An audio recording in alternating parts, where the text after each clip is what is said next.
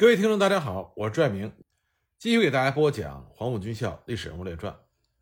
今天这集呢，我们首先要讲的是黄埔一期学生四队的宋文彬。宋文彬河北遵化人，生于1902年，父亲呢是教书匠，家里有田五亩，所以从小受到了比较良好的教育。早年他毕业于北京公立第三高校，后来还担任过北京政府内务部录事、京汉铁路印刷所职员。他很早就参加了工人运动，曾经组织京汉铁路印刷所工会，并任理事。1922年宋文彬进入到北京大学旁听，所以他很早就接触到了马列主义。1923年12月，由王法勤、李永生、于树德等人保荐，宋文彬进入到黄埔军校一期第四队。他所填写的家庭通讯处为北京长安门内南水关47号郭小棠转国民党中央执行委员于树德转。保荐宋文彬的那几位保荐人，他们都是北京特别区参加国民党一大的代表，由此可见宋文彬的优秀。黄埔一期毕业之后，宋文彬就被分配到黄埔军校教导第二团第三营任联党代表，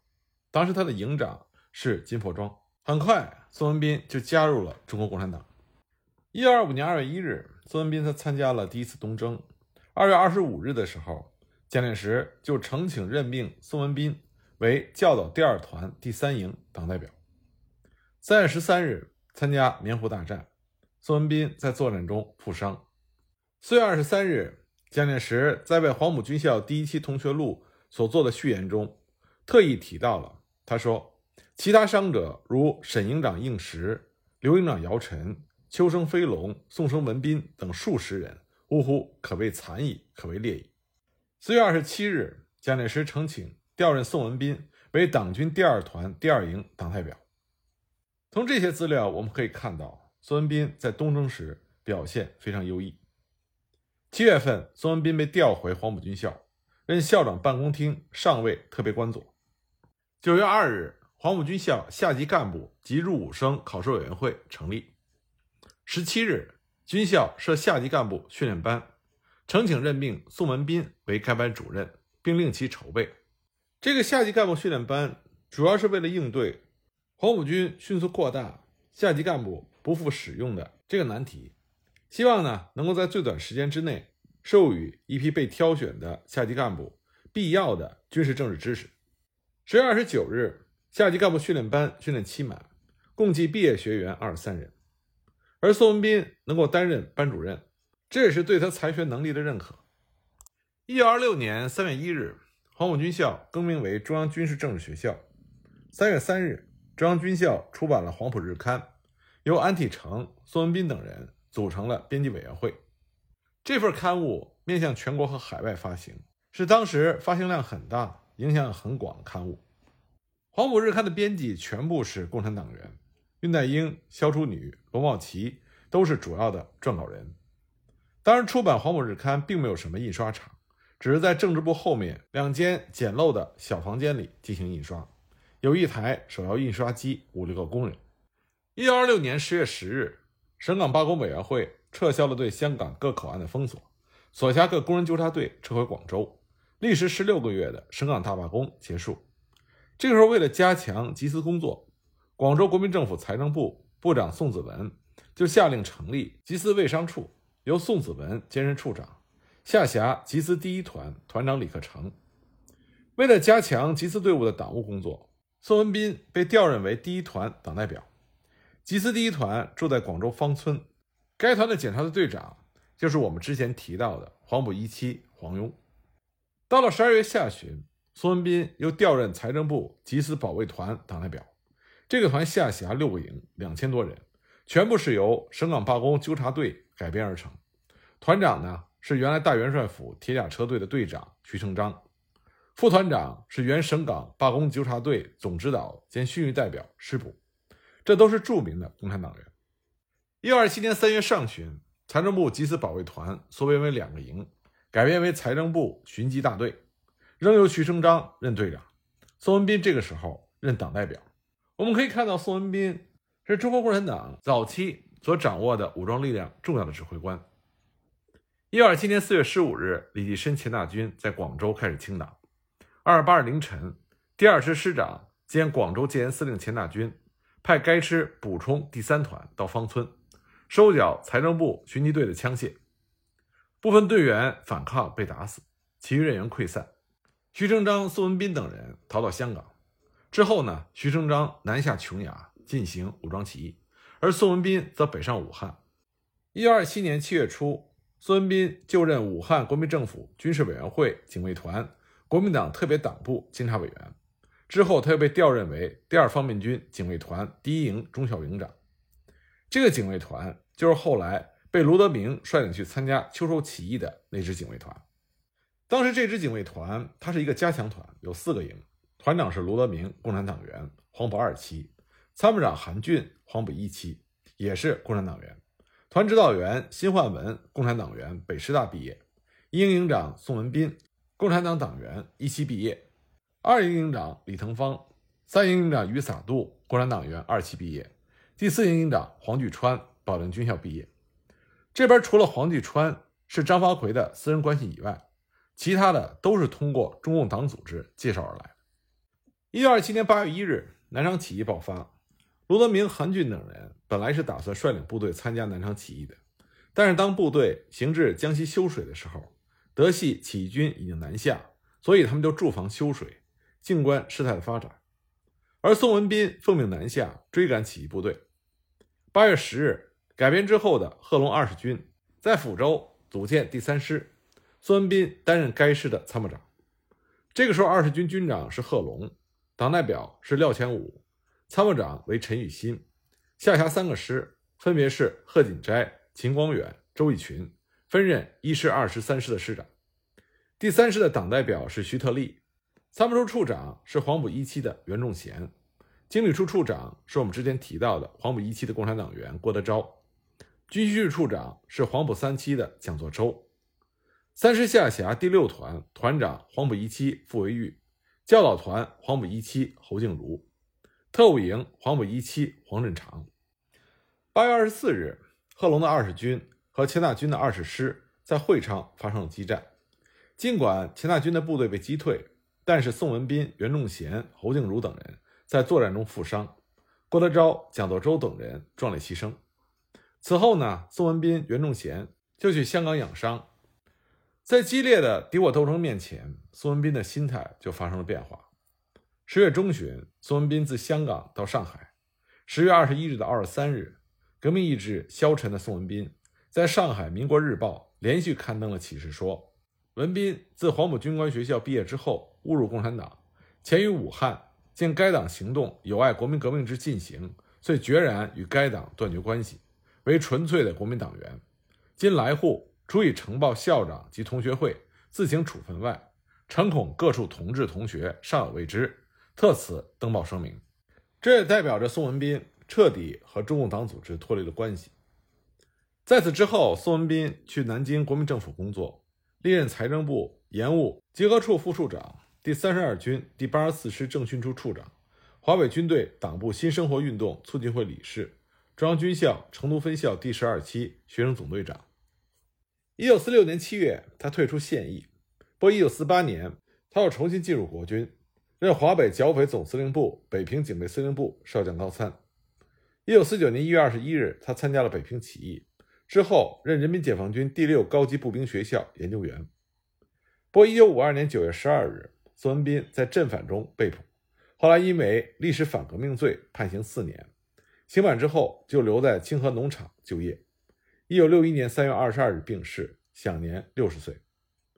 1979年7月25日，宋文彬被落实政策，恢复了起义人员的身份。从宋文彬的身上我们就可以看到，对于黄埔学生来说，到底选择国民党还是选择共产党，这是对于当时的他们来说非常艰难的选择。即使当时他们做出了他们的选择，他们也无法预判到底是对还是错。我们今天回头看历史，往往是使用结果来给这些历史人物贴上对错的标签，这往往会造成因果的倒置，而对那个时代产生错误的理解。这是我们在看待历史时应该避免的错误。说完宋文彬，我们再讲另外一个不为人知的黄埔17学生第四队宋文彬的队友。这位烈士的名字叫做马维洲，他另外一个名字呢是马步义。马步义烈士他的原名叫做马成祥，他1902年出生于陕西华县杏林镇马家协村，现在呢属于华州镇。他出身于一个贫农家庭，幼年好学，1915年秋考入华县县立高等小学，经过4年的刻苦学习，1919年秋以优异的成绩考入华县私立咸林中学第一班。咸林中学的创办人是深受五四运动影响，以教育救国为己任的教育家杨松轩先生，所以这所中学里的任课老师一般思想都比较进步，以新文化、新思想、马列主义和自然科学作为教学内容。在这里呢，马步义他如饥似渴地获取了新的思想和知识，经常和杜松涛、潘自立、吉国珍、杨忠宇、宋孔元等进步学生一起学习、生活、交流思想，还积极参加了魏野筹、王复生领导的读书会、体育会、励志社、自治会等课外活动组织。他们逐渐认识到了中国人民受苦受难的根源，决心要寻求救国救民的道路。1924年3、4月间，马步义就考进了黄埔军校。在黄埔军校，他不仅学到了军事理论和技术，也更加明确了国民革命的目的是要武装推翻帝国主义和封建军阀在中国的统治。他学习和接受了马克思主义理论。1925年，经过关中哲的介绍，马步义加入了中国共产党。那么由于革命的需要，1920年夏天，马步义被中共党组织派回了陕西华县，任教于县高。在县高，马步义秘密发展党员，并且和杜家堡小学、七里寺小学的党组织联合成立了县高党支部，动员组织党员在其所在学校的师生中积极地宣传革命道理。我们这里要跟大家强调一下，中国共产党在北方的发展，除了京津地区，另外一个主要的省份就是陕西。这也是为什么在国民党向共产党举起屠刀之后，首先在陕西爆发了渭华起义和清涧起义的重要原因，这为后来中国共产党落脚在陕北奠定了基础。所以我们不仅要记住刘志丹、谢子长、高岗这些后来的陕北的中国共产党人，更要记住在陕北奠定中国共产党基础的早期共产党员，而马步义就是其中的一位。1926年10月，杜松寿从广州农民运动讲习所回到华县，马步义积极协助杜松寿开展农运工作，并且参加了12月中旬在县高召开的第一次华县农民代表大会。同年12月中旬到1927年1月下旬，杜松寿在县高举办农民运动讲习所，培养农运的基层干部和积极分子。马步义除了动员组织县高的党团员、积极分子，配合协助讲习所做好各项工作和宣传之外，还亲自讲授军事课程。1927年春，各地的农协纷纷成立，马步义奔走各乡里，宣传鼓动农民组织起来，扩大农协的影响。在村里区各级农协蓬勃兴起的基础上，华县农民协会在8月12日在县高戏楼召开了成立大会。1927年412反革命事变爆发，农民运动一度处于低潮，转入地下斗争。这个时候，县高成为了华县农运的指挥中心，一些进步的知识分子也先后受聘到县高任教，革命力量日益壮大。国民党华县当局十分的惊慌，就把斗争的矛头指向县高，悍然撤去了进步人士顾义山的校长职务，委派了和县政府有密切联系的反动分子谢有时接替，但这又遭到了县高师生的强烈反对。反动透顶的县长段子光无视师生的抗议，亲自带领警察数人护送谢有时闯入学校。在关键时刻，马步义挺身而出，率领着愤怒的县高师生予以拦阻围击，痛打了段子光、谢有时和警察。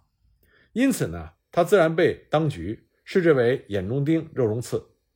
当局派出了警察特务到处抓捕马步义。在县委和教育局党组织的保护下，马步义被转移到了离县城较远的高唐原上谷堆小学任教，曾经兼任中共化县第四区区委书记。那么敌人因为抓不到他，就进行了武装抄家、抢劫财物，还杀害了马不义无辜的嫂子。高塘当时是中共化县县委和团委的所在地，高塘小学和古堆小学的教职工大多数是共产党员和共青团员，学生中也有不少党团员，因此学生运动和农民运动十分的活跃。马不义和四区区委同志向群众揭露了蒋介石背叛革命、镇压学生运动和农民运动的罪行。1927年10月之后，化县县委动员党团员积极分子深入农村，宣传鼓动农民，积极开展抗粮、抗捐、抗税和反对土豪劣绅的斗争。那么群众运动的这种兴起，就自然引起了国民党当局的仇视。1928年初，中共党组织获悉国民党陕西省党部准备策划镇压、捕杀共产党和革命群众，因此化县县委书记王林命令城关区区委书记侯礼载主持召开了紧急会议，商议对策。参加会议的有马不义、王中儒、王作贤、何永安等人。会议制定了暗杀国民党化县党部主任李基时的行动计划。那么李基时被杀之后，轰动了陕西省，有力地打击了国民党的反攻气焰。同年呢，渭南宣化事件发生，马不义利用朝会的时间，向古堆小学全体师生详细介绍了事件的起因和经过，动员大家要做好充分的思想准备，迎接更大的斗争风暴。3月8日，反动军警突然包围了中共党员赵和民所领导的武装力量高唐民团，解除了民团武装，接着呢就包抄了古堆小学和高塘小学，逮捕了马不义、李维俊、张大成等13名师生。